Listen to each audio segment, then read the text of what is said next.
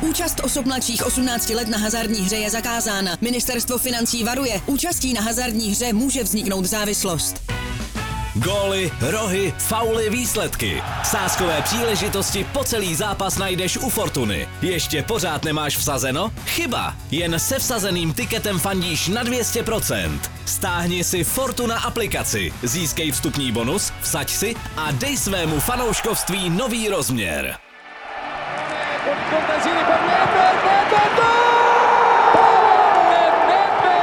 Když mluvím dosti, to si připadám jak blázen. Jak blázen, nezlobte se už na My mě. toho fotbalu, my jsme trošku taková nižší cílová skupina, my jsme spíš taková dělnická třída. Minimálně se Barceloně vyrovnal v držení míče.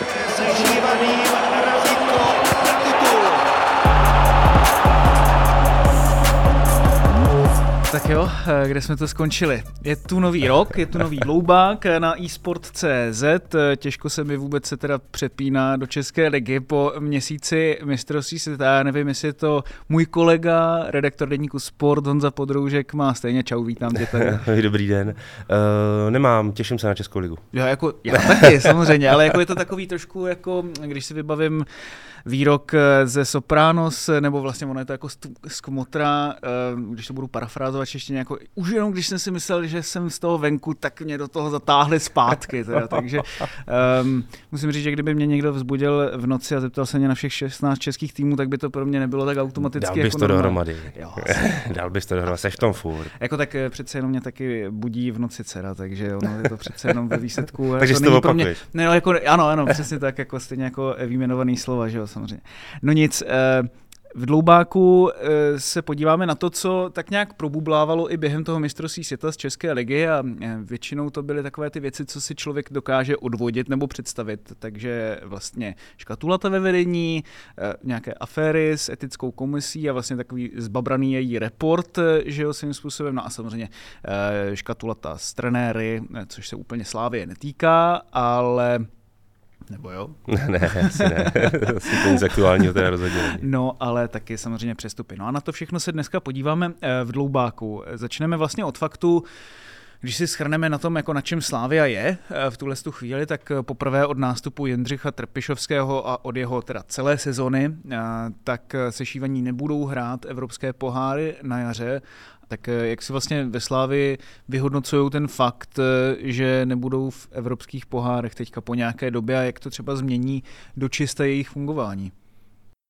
Jak to změní fungování, se těžko dá předpovídat, ale je to pro klub eh, významu Slávě a rozměru Slávě, který byl do, dneška zvyklý hrát i na jaře evropský poháry a byl zvyklý na tu hustotu zápasů toho programu, tak je to spíš negativní, eh, protože vedle toho, že je klub vlastně, nebo to mužstvo eh, zvyklý se porovnávat s tou konkurencí, což je vždycky dobrý, tak samozřejmě i ukazovalo na odiv, řekněme, té Evropě, i svoje hráče. A, a to mělo vždycky pro Slávy velký přínos.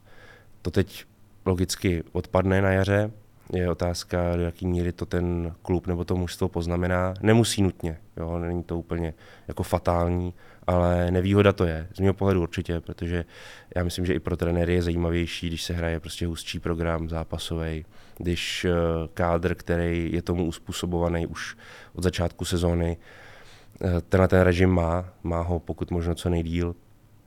A teď vlastně se bude muset přemýšlet, jak v těch cyklech relativně řídkých, víkend, víkend, eh, připravovat mužstvo na ty zápasy. Ono se řekne, že to bude lehčí samozřejmě, protože budeš mít dostatek času na přípravu na to utkání, ale ten kádr byl doposavat zvyklý na to, že v něm byly i nějaký přirozený rotace a že se využila aspoň větší část hráčů.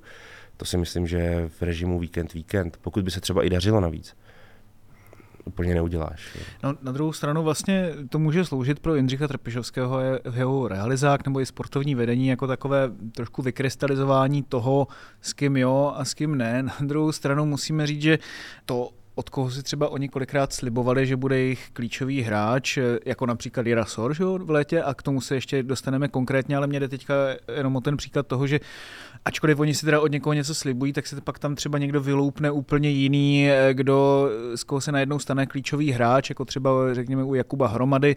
A je to takový neustálý um, angličani proto mají slovo flux, mm. já bych to nenazýval, nenazýval úplně chaosem, ale je to vlastně takový řízený proces neustálé změny nebo někdy i neřízený.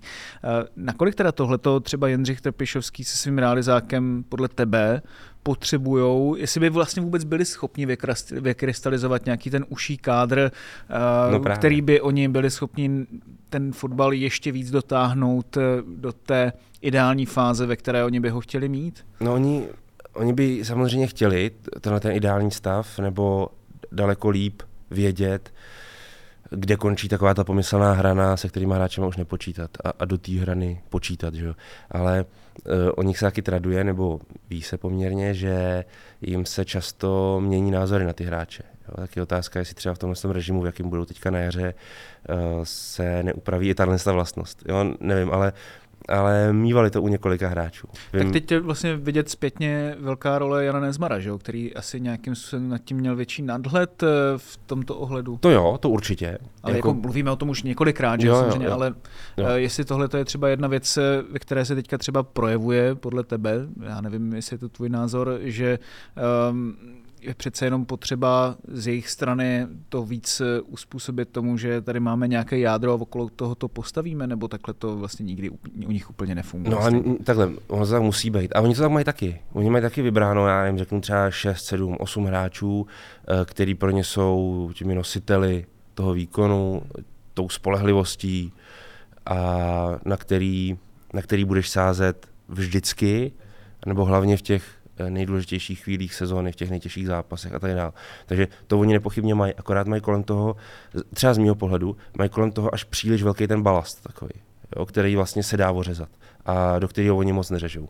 Teď, když si vlastně vezmeme teda, že bude jaro, sice tam bude více zápasů ligových a budou tam eh, nějaké i pohárové, ale eh, přece jenom to není jako s Evropskou ligou. Já bych si třeba myslel, že jim to svým způsobem trošku ukáže, jak se dá fungovat jinak než s evropskými poháry, kam oni se dostávali docela daleko ale pak to samozřejmě taky ovlivňovalo třeba jejich výkonnost a kondici v závěru sezony, kdy se to lámalo, že myslím si, že třeba v minulé sezóně to byl naprosto klíčový faktor, že už byli vlastně všichni takový trošku polomrtví. V minulý, já myslím, že dokonce ještě víc v té předminulý, v sezóně 2020-2021. A tam se dá vlastně taky mluvit o tom, že když eh, tam bylo čtvrtfinále to, se Sevillou, ne, ne, ne, s Chelsea. Nemám na mysli tohle, mám na mysli tu předminulou, tu 2021, když, když šla Slávě vlastně do čtvrtfinále proti Arsenalu. Takže vlastně ve všech třech sezónách, že jo, kdy to dostali. Jako u toho u, u té, co jsi třeba zmínil ty tu sezónu, tak tam jsem ten pocit neměl. Tam jsem měl pocit, že ten kádr jel prostě na 100% úplně celou sezónu a, a šel si pro ten titul, pro který si došel mimochodem v té sezóně, o který mluvím i já, ale, ale tam už jsem měl pocit, že opravdu některý hráči opravdu melou z posledního.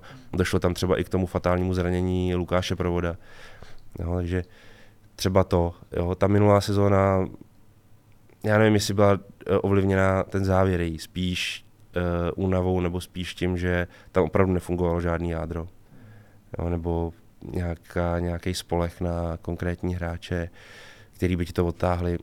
Ten kádr se neskutečně měnil a, a rotoval se až přes příliš. Už potom bylo spoustu řečeno a napsáno. I sám Trpišovský to přiznával několikrát, že to možná mohla být větší příčina ještě toho, proč se nepovedl ten závěr. Vlastně. Hmm. Se přesuneme vlastně teď eh, k tomu, co jsem už nakousl. Zatím asi takovou největší zprávou pokud se budeme teda bavit o kádru eh, a přestupech v něm, tak je odchod eh, Jiry Sora do Chenku belgického za 160 milionů korun. Je to ze strany klubu podle tebe dobrý obchod? Určitě. Určitě skvělý obchod. Já vím, že každý si teďka řekne, nebo první tě napadne, teď přece ho mohli prodat za nějakých třeba 8 až 10 milionů eur před půl rokem.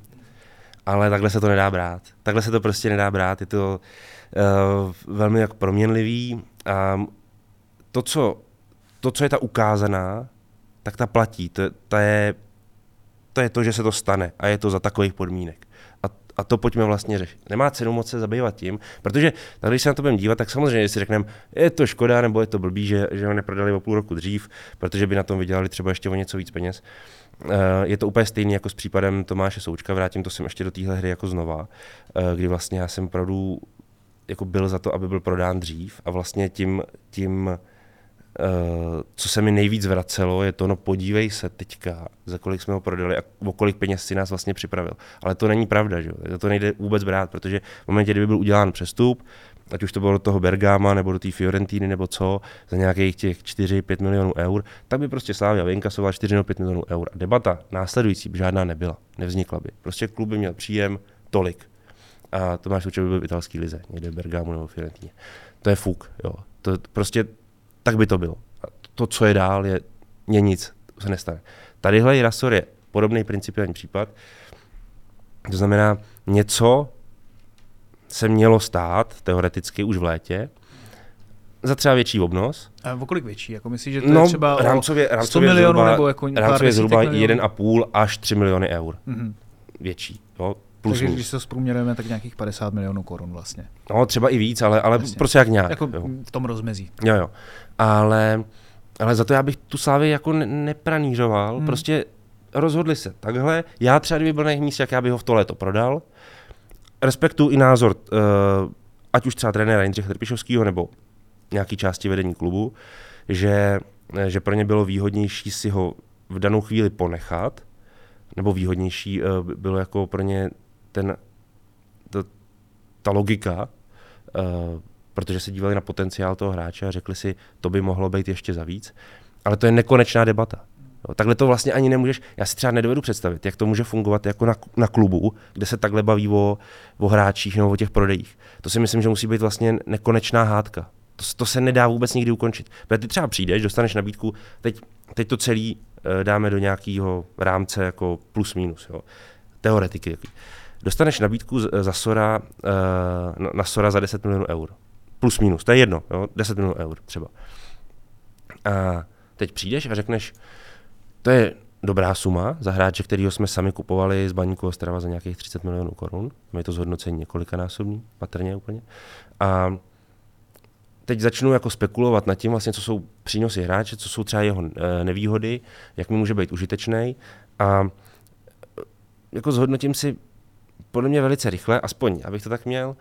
I navíc bych si udělal to porovnání s odchodama hráčů z České ligy obecně, historicky, abych si řekl, prostě jsem tady před jako skvělým kšeftem, prostě skvělým prodejem.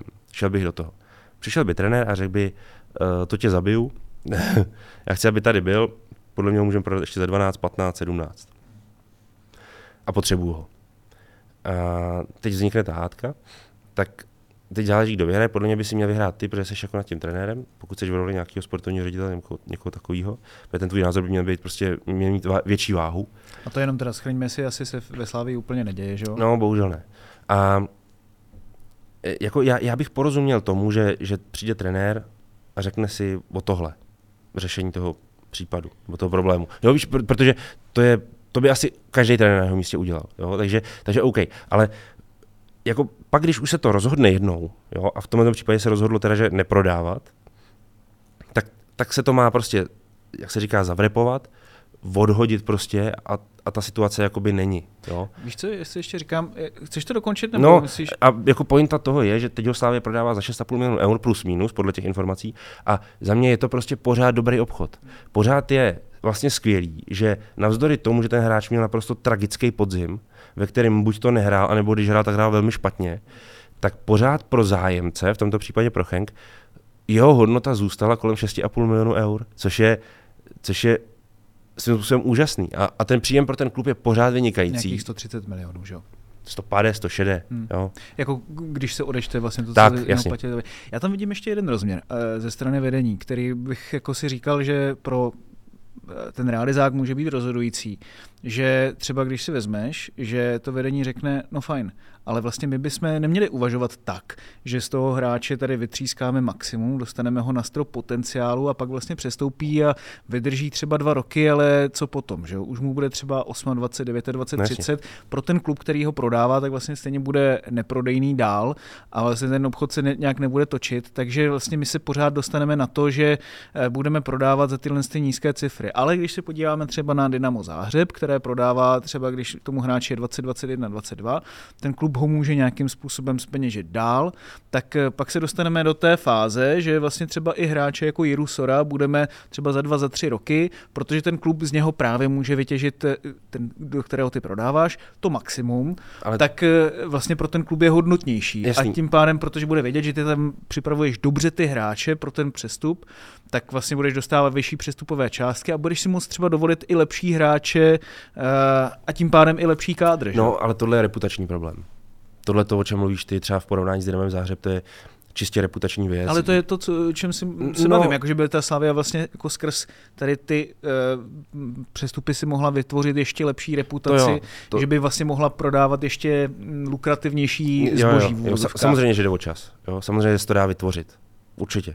Ale te, teď je to ještě postavený tak, že vlastně pro Dynamo Záhřeb je jako běžný, že si řekne o vyšší cifru o hráče, protože na to má postavenou celou klubovou strategii. Zatímco u Slávie je to takový, na jednu stranu ano, na jednu stranu ne. Jo, že, že vlastně ty, ty nemůžeš stoprocentně o Slávě říct, že hráče, který má v kádru, je má proto, že pro ní představují tu hodnotu a, a tu oni jako speněžej. Jo. U spousty hráčů to tak není a u spousty hráčů to Slávě vlastně zkazila nebo, nebo prošvihla. A ne, jako nepovedlo se jí to. Jo. U některých hráčů se jí to povedlo, ale těch, těch je jenom malý případ, jo? jako je, já nevím, třeba ten Tomáš Souček, třeba ten Alex Bach, třeba ten Vláďa Coufal, uh, byť už šel uh, v pokročilejším věku. Nebo třeba Alex David Král, Zima, jo? Jako... David Zima. Ale uh, myslím si, že Slávě vlastně balancuje na takový tý, ale je to velice častý, mimochodem, na takový tý hraně toho, kdy vlastně chceš mít kádr, který má potenciál na dobrý prodeje, aby z toho ten klub žil, aby z toho vlastně fungoval a zároveň chceš být úspěšný. Chceš tohle to sladit. Jindřich Trpišovský jako asi teda, když jsme si vlastně na začátku bavili o tom, jaký je pro něho ideální kádr, tak asi nepotřebuje úplně to, aby ten kádr byl dlouho pospolu. On vlastně no to jo, je, to jo. Je, jo. No nutně, protože když si zase vezmeš, kdy byla Slávě nejlepší. Nejlepší Slávě, já ji, já ji vidím tak podzim 2019, eh, sezóna 1920 celá. To byla nejlepší slávy, jakou jsem viděl. I když si pak říkal, že pak ty další verze byly ještě lepší. Já jsem si myslel, že, nebo takhle, na mě působila to složení toho kádru, jak se jako krystalizovalo, jak se proměňovalo, tak na mě to působilo velmi pozitivně a nadějně. Já si myslím, že dokonce v některé fázi třeba i Slávia působila herně možná líp, ale, ale když vemu celek, tak ta nejlepší Slávia byla těch 1920, ta Liga mistrů podzimní a, a následně dojezd té sezóny suverénní. A e, tam bylo to mužstvo složený z hráčů, který skoro bezvýhradně znal Jindřich Trpišovský 5, 6, 7 až 10 let. Jasně, no. A měli už v Liberci a tím pádem no, na Žižkově, s dlouho že? pracoval že i na Žižkově a tak dál. No, je to eh, samozřejmě dvojsečný, že jo, tady v tomhle tom ohledu a uvidíme, eh, jakým směrem se Slávia bude vydávat dál. Když si teda vezmeme, že Slávia si teda, řekněme, nastavuje nějakou klubovou strategii, tak v rámci ní před rokem a čtvrt to bylo zhruba, kdy Jaroslav Tvrdík řekl, že eh, bude do klubu přivádět jenom hráče do 22 let. To je nesmysl tam to vůbec říkat. Jako, jo? My jsme si jako samozřejmě už několikrát tomu něco i pověděli, ale, ale tohle je stavění si mantinelů. Jo? To nemá žádnou jako váhu nebo nemá to žádný přínos pro klub. Ještě když to navíc vykřičíš oficiálně do světa.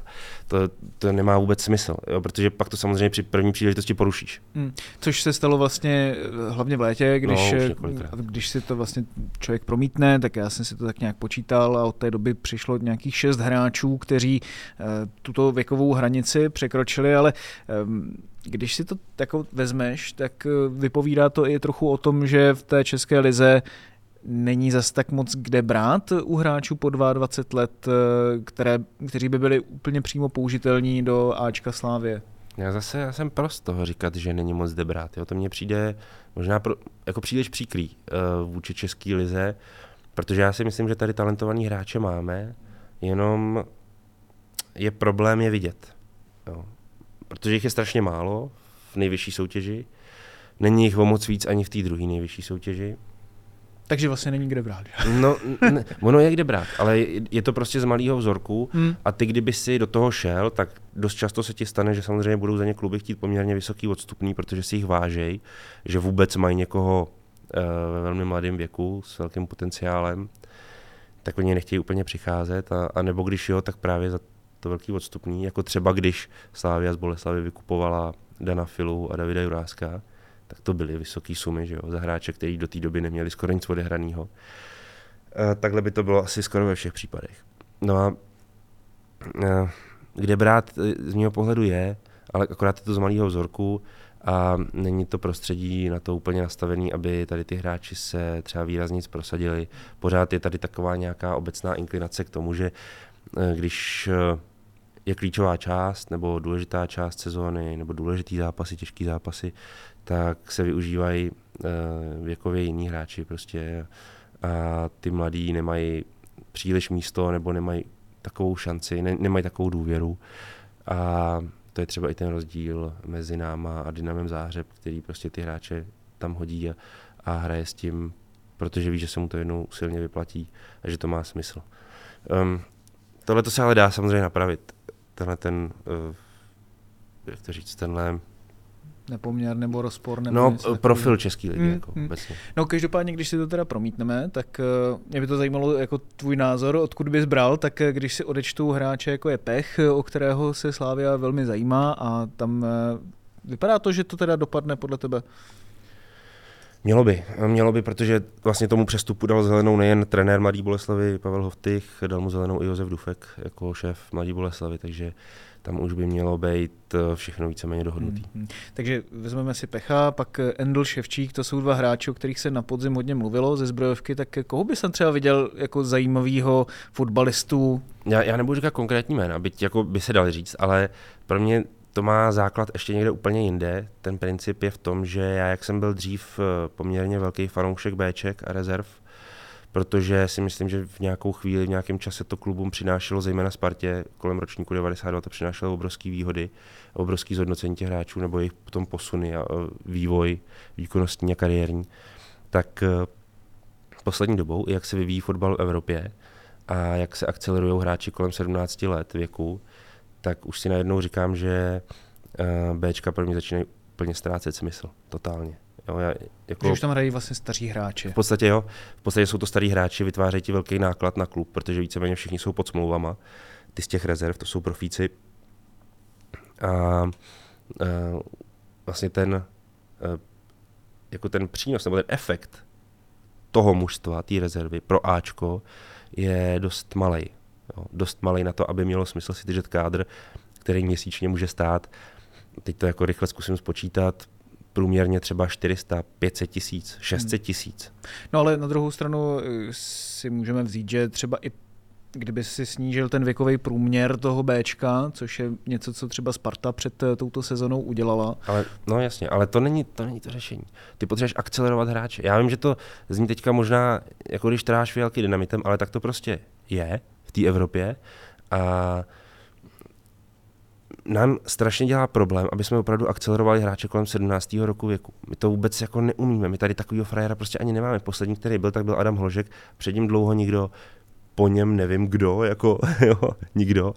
A uh, vlastně... Adam Karabec, ale ten vlastně nějakým způsobem stagnuje, že jo? To jsme teda moc neakcelerovali, teda jako. to teda fakt ne. Uh, já si myslím, že to je tím, že prostě opravdu ty hráče zpomalujeme v tom vývoji právě těma rezervama. Jako jsme to dřív dělali v juniorské lize, která se pak teda zaplať pámbu zrušila, tak to teďka děláme v rezervách. Že uh, ty kluci opravdu projdou tím kolečkem a ta rezerva už je tam za mě jako navíc. Uh, v ideálním případě, když to porovnám s tou Evropou, a je, je mi jasný, že spousta klubů tam rezervy má taky, ale rezervy myslím jako ty Bčka. uh, tak stejně stejně ten model nebo ten princip už je posunutý. Takže já bych možná spíš udělal to, že bych tu rezervu zrušil, prostě zrušil, anebo bych ji dal do neprofesionálního fotbalu někam, ani to ne možná, protože to je pak ještě větší nesmysl. A oni ti vytváří ještě mimochodem jiný problémy, jako v tom fotbalovém prostředí, eh, kdy se s nima nechtějí moc směřovat jejich eh, soupeři jo. Eh, v druhé lize. Ale, Ale jenom, ty to no ne, jasně, jasně, jasně. Ty by si potřeboval udělat důraz na dorost, na dorazový dorost na 19. Hmm. Jo, a vlastně tam už pracovat s tím, mělo by to probíhat od nástupu do mladšího dorostu, do prvního roku, to znamená výstup e, z druhoročáků, starších žáků do mladého dorostu, prvoročáků a tam odsaď by mělo probíhat už vlastně e, příprava na to, že kluci, vy třeba už kolem 18 let musíte jednoznačně vykazovat známky toho, že budete um, profesionální fotbalisti v našem A týmu. Což je samozřejmě vždycky o to těžší v týmu, jako je Sparta nebo Slávě, kde jsou ty nároky větší a větší ambice a tak dále, bla, bla. Ale to nevadí. Jo, a ty vlastně uděláš velký odpad, samozřejmě, ruku v ruce s tím, ale budou ti třeba principiálně vylejzat právě ty kluci kolem toho 17. 18. roku věku do Ačka, ty je tam jako budeš um, doplňovat, budeš tam pro ně mít hlavně vytvořený místo a to bude možná i třeba způsob uh, fungování klubového, který bude rozšiřovat základnu uh, talentovaných uh, hráčů s potenciálem na úrovni ligy, profesionálního fotbalu a co by mohlo mít potom ten pozitivní efekt v budoucnu. Jo? Hmm. Já už dneska opravdu těm rezervám příliš nevěřím.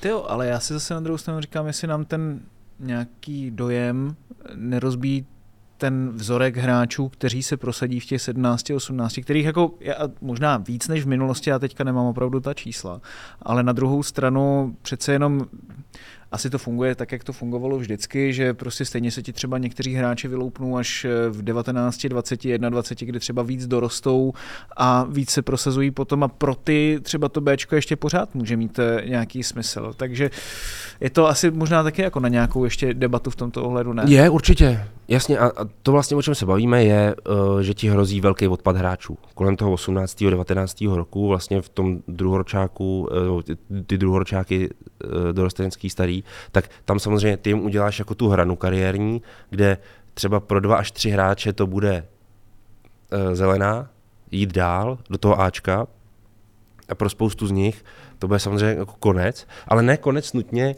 když to bude dobrá příprava, jako během těch čtyř let uplynulých, nebo tří, tří a půl, tak eh, Oni by se tím měli roztrousit eh, v ostatních ligových klubech, což, což je taky vlastně, výhoda. Což by vlastně nemuselo být úplně špatné, protože když se bavíme o tom, že hostování není úplně asi ideální i z pohledu vývoje toho hráče, že nemá eh, pocit, že vlastně už je na to všechno sám no. v úvozovkách, jakoby v tom dobrém smyslu slova, musí se o sebe nějakým způsobem postarat. Vezměme si třeba Vladimíra Coufala, že vlastně on nebyl nějakým takovým prototypem hráče, mládežnického reprezenta a tak dále. Musel se obouchat v Hlučíně a jeho kariéra byla trnitá, ale dostal se potom ve výsledku nahoru, stejně jako mnozí jiní, vlastně skrze ty třetí a druhé ligy, tím, že se, si asi v dost brzkém věku uvědomili, že to jako je opravdu hodně na nich a ne na tom, že si je ten klub nějakým způsobem sám od sebe všimne, protože tam jsou. Takže svým způsobem to může asi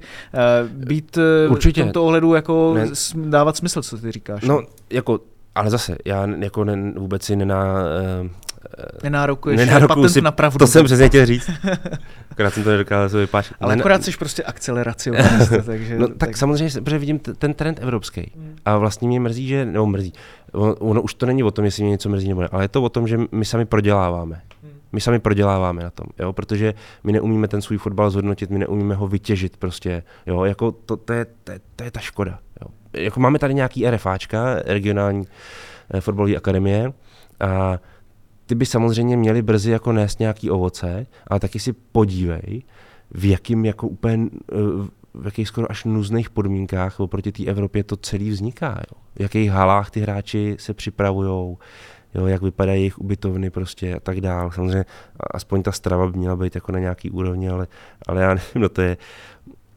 Jo, jako vymysleli jsme si podle mě bohulibý projekt, který by měl mít dobrý efekt z hlediska sportovního na český fotbal, ale jako jeho financování, prostě to je, to je celý jako smutný.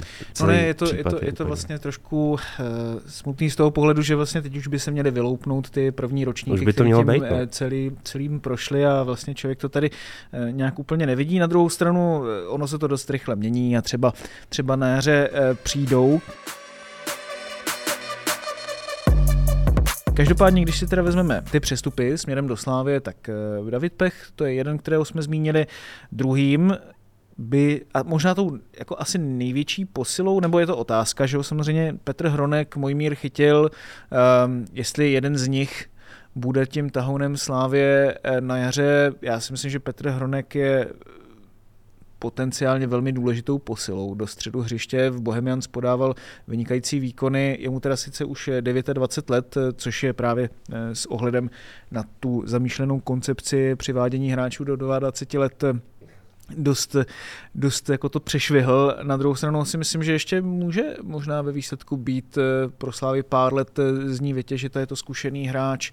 Může být tím jedním z nositelů výkonu, myslíš? No a to je právě otázka u hráče, který vlastně přichází z Bohemians, to znamená z mužstva, kde je poměrně eh, velký rozdíl v nějakých jako nárocích na úspěch. Nemyslím v nárocích jako tréninkových nebo tak, protože mám pocit, že podle toho pozorování, že trenér Jaroslav Veselý dělal skvělou práci v Bohemce, že ti hráči jako byli připravení třeba i na eh, náročnější podmínky.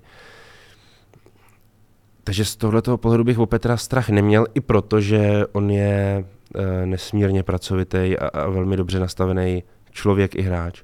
Takže pro něj myslím si jako ideální a zasloužený přestup. Jenom z pohledu Slávě bych řešil to, jestli jestli ten hráč zvládne vlastně ten přechod do té úplné české špičky a ten nárok na ty úspěchy, na ty výhry, uh, protože tomu ještě v kariéře úplně vystavený nebyl, upřímně. Jo? Takže s tím se potýká každý, kdo vždycky přichází z toho průměru nebo podprůměru do té špičky, tak to je otázka, jestli to zvládne, protože ještě není úplně odhadnutelný, jakým tahounem pro Slávy může být, ale určitě může být jedním z těch hráčů, který uh, vždycky pojedou na maximum. Jako. Na druhou stranu dá se říct, že vlastně uh, byl v tom vychovaný, protože odchovanec Sparty, že, která jasně, jasně. klade vysoké nároky na hráče, takže v určitém smyslu je to jako asi nějakým způsobem to, co už tak nějak v hlavě má. Že? No, ale t- jako vzhledem k tomu, že se nikdy ve Spartě neprosadil v tom a týmu, tak uh, nevím, jestli má vypěstovanou tuhle tu DNA, protože potom většinu kariéry a, a dlouhou dobu uh, působil prostě na úrovni jako byli Zlín, že jo, a Bohemka, takže mm, jako je to těžko odhadnutelný, kupuješ hráče v 29 letech, jo, už z něj nikdy nic mít nebudeš. Já bych prostě tomu byl spíš jako skeptičtější z tohohle pohledu. Na druhou stranu, jak říkám, Petra si hrozně vážím jako hráče, jako, jako člověka, protože myslím si, že pro ně je to zasloužený posun v kariéře. Jasný, jasný. Každopádně třeba i Ibra Traoré vlastně přišel do Slávy v poměrně v pozdním věku a taky za sebou měl tu zlínskou minulost. Jo, vlastně jo. by mohl být eh, trošku Ale... kus za kus tady v tomhle tom ohledu. A dalším hráčem, teda, který by mohl přijít, nebo myslíš si, že to dopadne? Můj mír chytil? Jo, určitě. Nebo takhle. Mělo by to dopadnout. Samozřejmě. Už teďka v zimě. Ano. Uh, jsou nějaký zprávy nový, co třeba kolega Michal Kvasnica ještě zjišťoval uh, na přelomu roku nebo na konci minulého roku, že pochopitelně Ladislav Minář, sportovní ředitel Sigmy Olomouc, se snažil ještě o nějakou brzdu nebo zpátečku, o nějaký zvrat, ale tam už je poměrně dost velký tlak od hráče samotného, který chce přestoupit do Slávě, i od jeho agenta Pavla Pasky, který ho tam taky chce mít, nebo vidí to jako správný moment pro ten přestup a, a proč to vlastně brzdit tím pádem. Takže je to jenom o tom, aby se jako kejvlo definitivně, tohle to asi Ladislav Minář musí v sobě nějak zvládnout. A hlavně já moc nevím, čemu se furt brání. Dostává za ně 30 milionů korun, 25 plus 5 a plus nějaký procenta z příštího uh, zisku z prodeje. Takže, a taky mu není 19 úplně. No, a je to hrozně výhodný jako pro Sigmu. Já chápu, že jí odchází uh, že jí odchází důležitý hráč, který dal na podzim 6 gólů a že se to bude třeba těžko nahrazovat, ale to je život, jako to je fotbal, prostě to zase o tom, jako neumíme prostě vytěžit ten svůj fotbal. Prostě tady je, přece tady za to dostáváš tu protiváhu těch 30 milionů. A to není prostě málo, to jsou jako peníze, tak to přece, to je to, co ti představují ty hráči. Já vím, že to zní trochu jako odosobněně, nebo jak, že to je takový bez sentimentu, jako business, že? ale je to biznis, je to profesionální fotbal. A, a každý ten hráč ti představuje nějakou hodnotu. A ty, když jako vlastně za něj ty peníze nikdy neuvidíš nebo nezískáš, tak, pro, tak, tak jakou vlastně pro tebe měl tu hodnotu? No, ten výkon a ty góly. Jo. Ale, ale ty peníze pro tebe představují jako nový obzor. Jo. To znamená, získám peníze, nějakou částku a jsem schopen vlastně je investovat, zhodnocovat. Ještě můžu vymyslet něco prostě a třeba něco ještě lepšího, to není vyloučený nikdy. Já vím, že si to idealizuju nebo že si představuju jako ideální svět, který ideální nikdy není a nikdy nebude, ale To je ta škoda. Hmm. Uh, Dalším do té party přestupů by mohl být eh, teda David Pech, o kterém jsme mluvili. Pro mě je to velmi zajímavý přestup, mm, mm. už z toho pohledu, že je mu 20, teďka opravdu je to jeden z těch, kdo tě zaujme tím, že má vysoký fyzický fond. Myslím si, že Pavel Hoftych jako říkám úplně pes obranář, ale člověk, který dává důraz na organizaci hry, tak ho do určité míry naučil, co obnáší teda hra na pravém beku, kde by mohl vytvořit konkurenci pro Davida Douděru. Samozřejmě Jindřich Tepišovský potom v těch hráčích vždycky vidí ještě něco jiného a šibuje s nimi, ale uh-huh. podle mě by to mohlo být jako takový jeden z těch přestupů, který z toho eh, výhledu do budoucna může dávat pro Slávy jako velký smysl. No, tohle je podle mě naprosto ideální přestup. To je naprosto přesně trefený hráč, který má nebo který zažívá nějaký uh, kariérní posun, uh, poměrně znatelný, bych řekl, a je ve skvělém věku a je ještě navíc univerzální. Není to jedno posták, jo? to znamená, tady se bavíme o tom, že by mohl třeba vytvořit konkurenci na pravém beku, ale on může stejně dobře hrát ve středu zálohy. Jo? On může dokonce hrát i pod hrotem. Jo? On má opravdu v té výbavě tři, čtyři posty. Jo? Od, od eh, pravého beka až od šestky, osmičky, desítky. Jako. To je ideální. Skoro nemůžeš nechat z té Boleslavy. A za takový hráče podle mě se vyplatí opravdu těch 30 dát. Jakože že to je prostě správně investovaný. A když ti to nevíde, tak vlastně jako není to něco, co by úplně... Ono nevíde je škoda zase, jako jo. Hmm. To, to, zase já bych si řekl, jako, že, že v tom vidíš velký potenciál, aby to jako vít mělo. A hlavně ne, nevidím důvod, proč by to vít nemělo, protože ten, ten David Pech má opravdu všechny předpoklady. Jo? Má ty fyzický, má skvělý data fyzický, i podle toho, co jsem třeba hovořil s Pavlem Hovtychem, jak vlastně vychází z těch, těch eh, čísel a jak je připravený, tak to má tip-top, jo, úplně pro slávy, jak dělaný prostě. A pořád je tam ten velký potenciál toho rozvoje hráčského, technického a ta univerzálnost, takže jako pro boha živýho, proč by to to nevyšlo?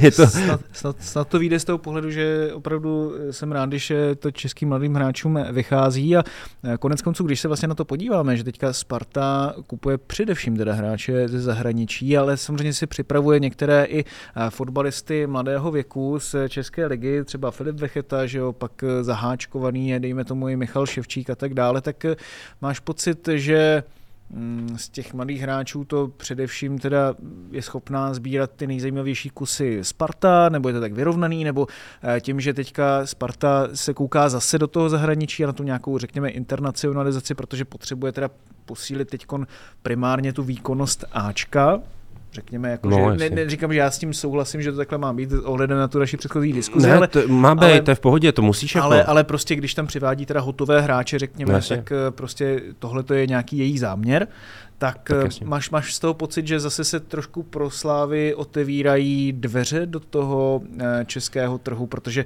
Plzeň prostě bere ty zkušenější. No, je to zase případ od případu. Jo? Třeba mě překvapilo, že Sparta o Davida Pecha nejevila příliš velký zájem. Přitom on se prostě nabízí té české špičce, nejenom Slávy, ale obecně. A pravý bek je problémový post pro něj. Jasně, takže to mě třeba jako překvapuje. Eh, na druhou stranu třeba do talentovaného eh, Michala Ševčíka ze Zbrojovky Brnodou a, a je v podstatě jejich, jo, takže a, a to je skvělý hráč.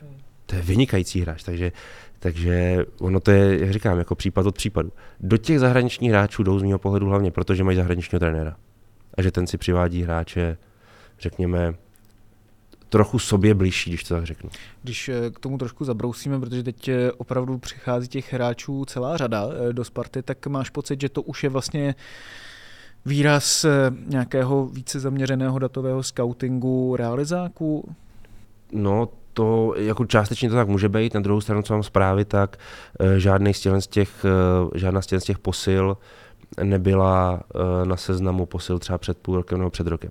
Jo, takže to je spíš spíš to ve mně evokuje, uh, že se jedná o hráče, který uh, jim vlastně navrhnul Brian Priske, případně jeho členové. O tom jde, že, že, že spíš to v tom vlastně posledním období. Z tohoto, odtud teda výtrvané, než třeba od uh, Jiřího Rosického nebo Tomáše no to Rosického. Další takovou posilou svým způsobem je Mikan Viren, což je taky jako velmi zvláštní případ a doklad toho, o čem jsem mluvil, že realizační tým Jindřicha Trpišovského velmi uh, mění možná názor na hráče, nebo, nebo to tak u něho vlastně není a tam záleží hodně na té formě. Jak vůbec jako vidí eh, Mika van Birena? No tak jako samozřejmě k němu významný výhrady, jo, protože vlastně Mik van Biren naposledy nějak významněji způsobil ve Slávi uh, ještě za Jindřicha Trpišovského nebo už, jak to nazvat, to je jedno, ale v té takové té prvotní fázi, že jo. Asi si vzpomeneš tu sezónu 18-19, kdy... Zápas proti Sevě. Přesně tak.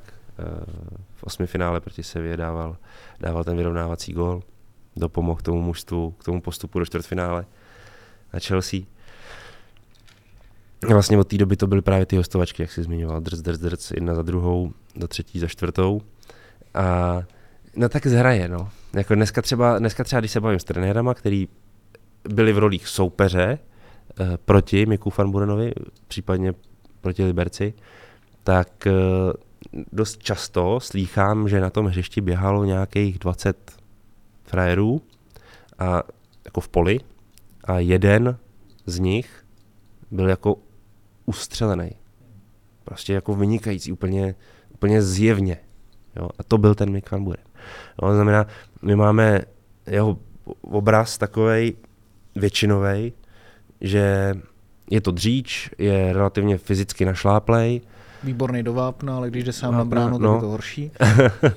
jo, je takový tahovej, ale nesmí mít na té cestě moc překážky. Hmm. No, protože prostě nemá tu techniku. Čary, no, no, no. Protože nemá prostě tu výbavu, tu techniku, to vedení či takový. Ale teď se jeví jakoby i třeba v těchto těch ohledech dozrál, byť nemyslím si, že úplně nutně i v té technice uh, jemu co jednoznačně prospělo, a to bude problém ve Slávě, si myslím, uh, je, že ho Luboško zastavil na devítku, na útočníka, na hrotovýho hráče. A tam bude ve Slávě přetlak. A taky otázka, nakolik eh, že se prosadí v té hře třeba doplných, nebo takhle možná? To on se prosadí, já bych věřil tomu, že on právě to, co jemu opravdu prospělo, byla ta devítka, ta pozice devítky, protože to měl blíž do vápna a protože v tom vápně byl častějc a protože si protože do něj běžel vlastně s tím, že očekává přihrávku, nebo že očekává souboj ofenzivní, který jako vlastně vyhraje a poměrně z blízké vzdálenosti bude zakončovat a to zakončení měl jako číselně on měl vynikající. On měl vysokou úspěšnost střelby, tam ta přesahovala uh, jako vysoce 20%. Má prostě taky ten lafatovský čuch, když ho máme zafixovaného jako náběhového no právě, hráče. protože ho máme víc, uh, více času, co tady trávil v Česku, ho vidíme z toho pravého křídla, kde jsou docela dost poznat jeho limity herní. Zatímco na té devíce, na devíce je skryje a ještě víc uh, rozšíří ty svoje uh, přednosti, nebo dá na odiv ty svoje přednosti. Ale znovu říkám, ve Slávi to může být problém, protože uh, tam bude mít samozřejmě nárok na, na devítku prostě Venca Jurečka, bude ho mít uh, nepochybně po svém příchodu uh, můj mír chytil. Je tam ještě pořád Stanislav Tecl, byť o něm už se můžeme bavit taky o jako jsem odcházejícím hráči, pro který může být připravena i nějaká funkcionářská role od léta. Uh, je otázka, jestli nepřijde Jebo z Kluže, že jo, což si taky můžeme říct. Jo. To je jako moc, moc hráčů na jeden post a zmíním to, o čem jsme se bavili na začátku, na ten prořídlý program, hlavně zápasový.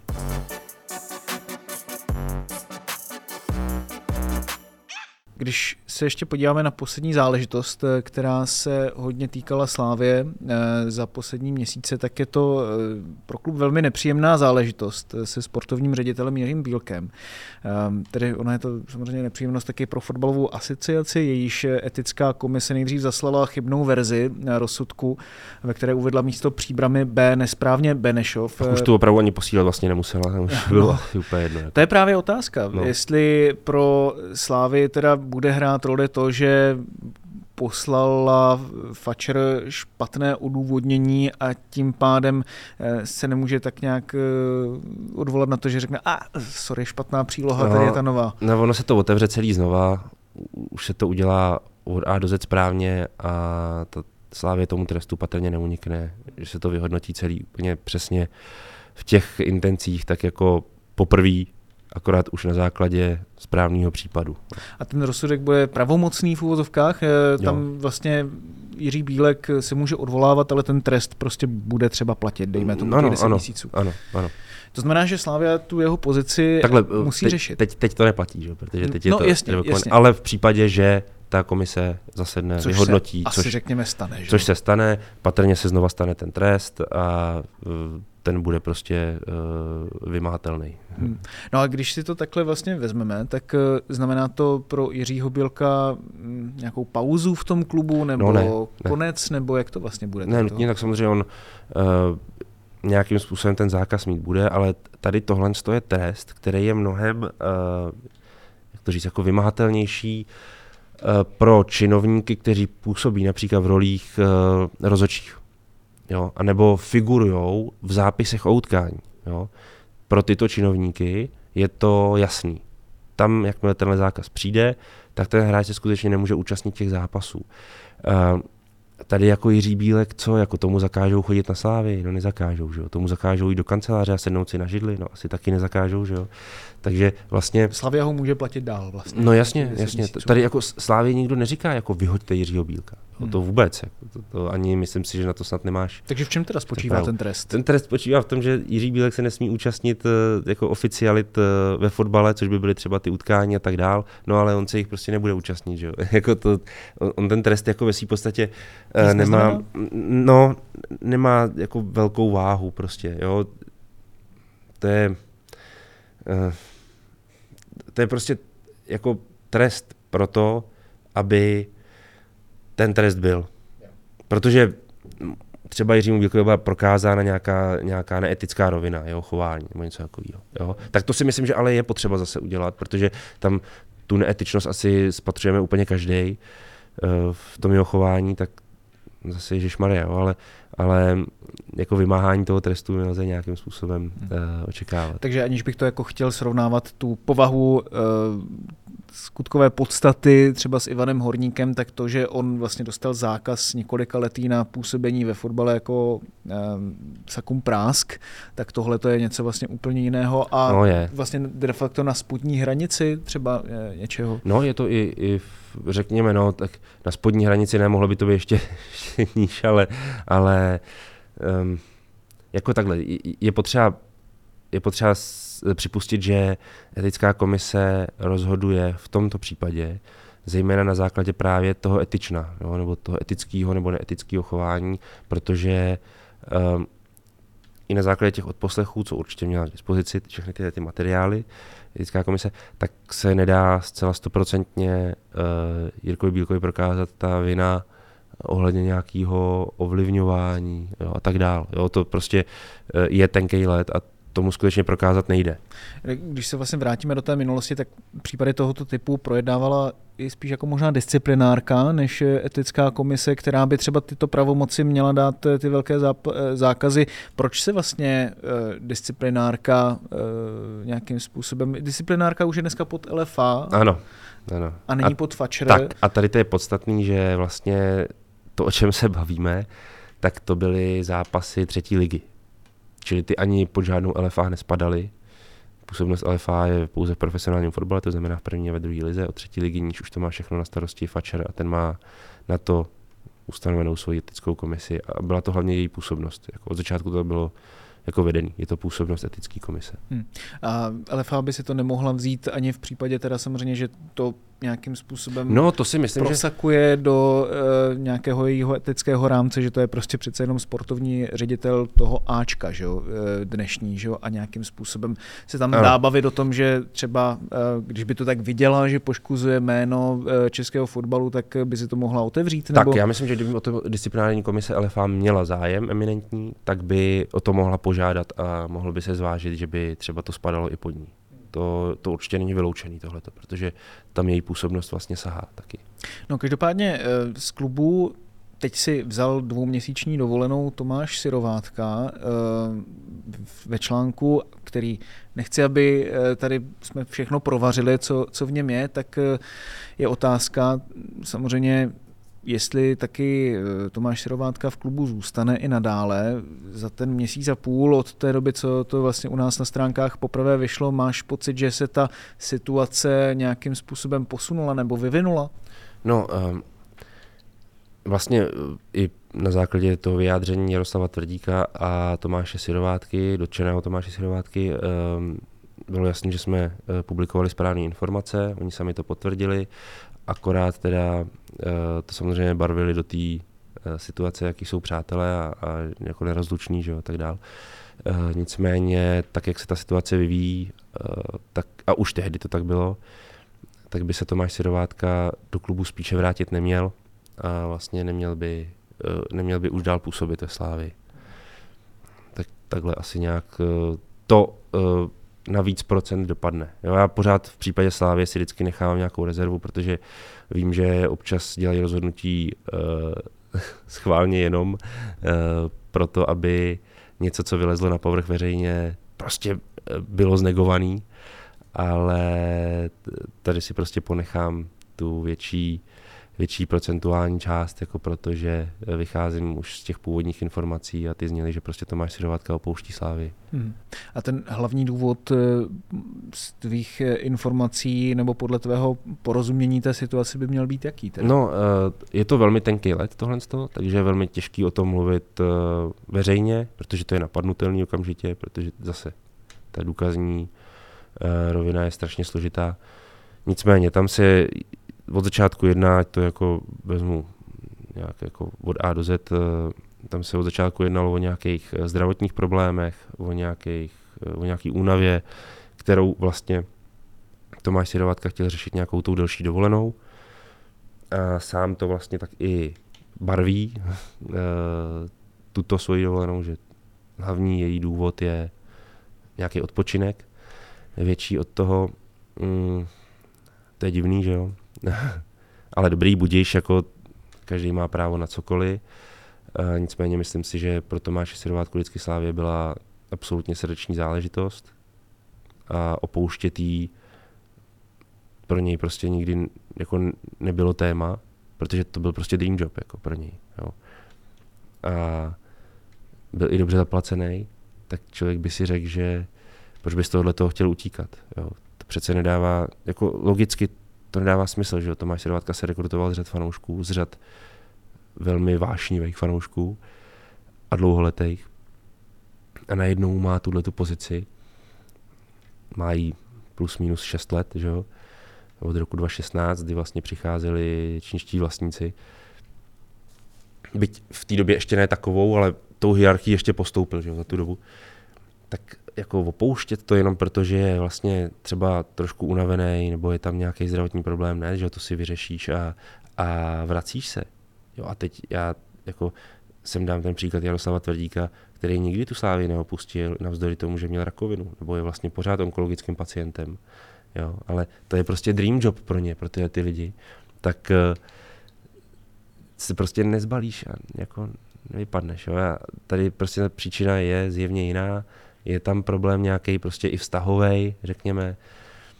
A jako otevřít to v danou chvíli z mého pohledu, já jsem i ten článek právě proto psal opatrně, protože vím, jaká Slávě je, vím, jak jednoduchý, jak jednoduchý terč bych pro ně vlastně byl v danou chvíli, uh, protože opravdu sehnat pro tohle důkazy je složitý, ale, ale to celé fotbalové prostředí mluví o, o finančních nesrovnalostech v tom klubu, který jsou spojený se jménem Tomáše Silvátky. Mm-hmm. Um, finanční nesrovnalosti, to je věc... to je strašně kterou... obecný, já vím, no. Ne, ne, ne, ne, ne, ale myslel jsem tím to, že je to věc, kterou řešil teď i Pavel Nedvěd eh, před svým no, koncem no. v Juventusu a Jaroslav Tvrdík vlastně záhy řekl, nebo napsal na Twitter, jestli si to správně vybavuju, no. že uh, by byl poctěn, nebo bral by ho jako první možnost, kdyby třeba mohl v tu chvíli, tak myslíš si, že to je sci-fi, že by třeba uh, do Slávě v nějakou fázi teď v nějaké dohledné budoucnosti mohl přijít, nebo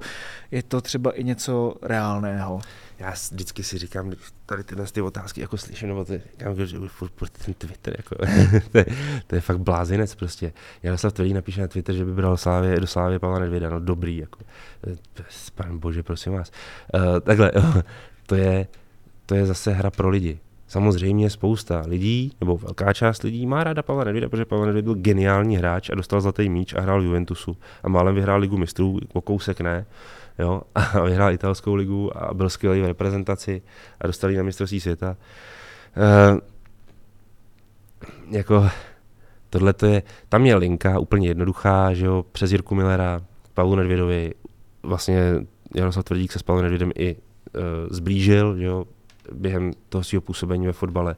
Takže je jasný, že mezi nimi nějaký vztah je a tudíž by asi nebylo žádný problém pro Jaroslava Tvrdíka zavolat Pavlu Nedvědovi a říct mu, já bych si tě ve Slávii přál vlastně, řekni si nějakou výši, odměny, já nevím co, bavme se o nějaký pozici, ale proč to píšu na Twitter, jako, jako co to je, jo, jako já přivedu Pavla Nedvěda, nebo jednou, nebo já nevím, co, jak se to stane, jako, to prostě, jako, jak to na tebe působí, jako, buď ho tam chceš mít, tak proto uděláš všechno, a možná to pak vedle napíšeš na Twitter, ale tady v této oblasti nebo lince se nic neděje. Jako, mm, mm.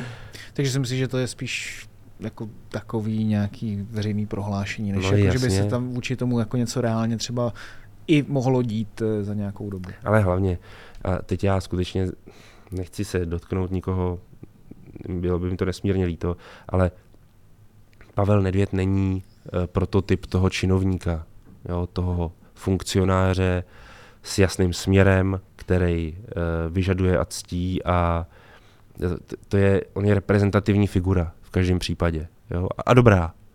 Ale nedovedu si ho třeba osobně představit v rolích uh, nějakých sportovních funkcí, kde bude prostě stavět kádr nebo pomáhat s tím a tak dále. Hmm. Tak eh, uvidíme samozřejmě, jak se to ve Slávě vyvine přes eh, celé jaro. My to budeme sledovat jak na eSport.cz, tak i v Dloubáku. Já každopádně už za dnešní díl moc krát děkuju Honzovi a přeju mu hezký den. hezký zbytek roku. tak hezký zbytek roku i vám, diváci a posluchači. Najdete nás stále na eSport.cz lomeno podcasty ve všech podcastových aplikacích, na YouTube Deníku Sport a všude, kde nás budete chtít najít. Mějte se krásně.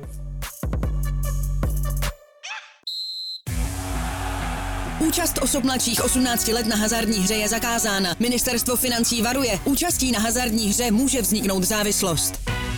Góly, rohy, fauly, výsledky. Sáskové příležitosti po celý zápas najdeš u Fortuny. Ještě pořád nemáš vsazeno? Chyba! Jen se vsazeným tiketem fandíš na 200%. Stáhni si Fortuna aplikaci, získej vstupní bonus, vsaď si a dej svému fanouškovství nový rozměr.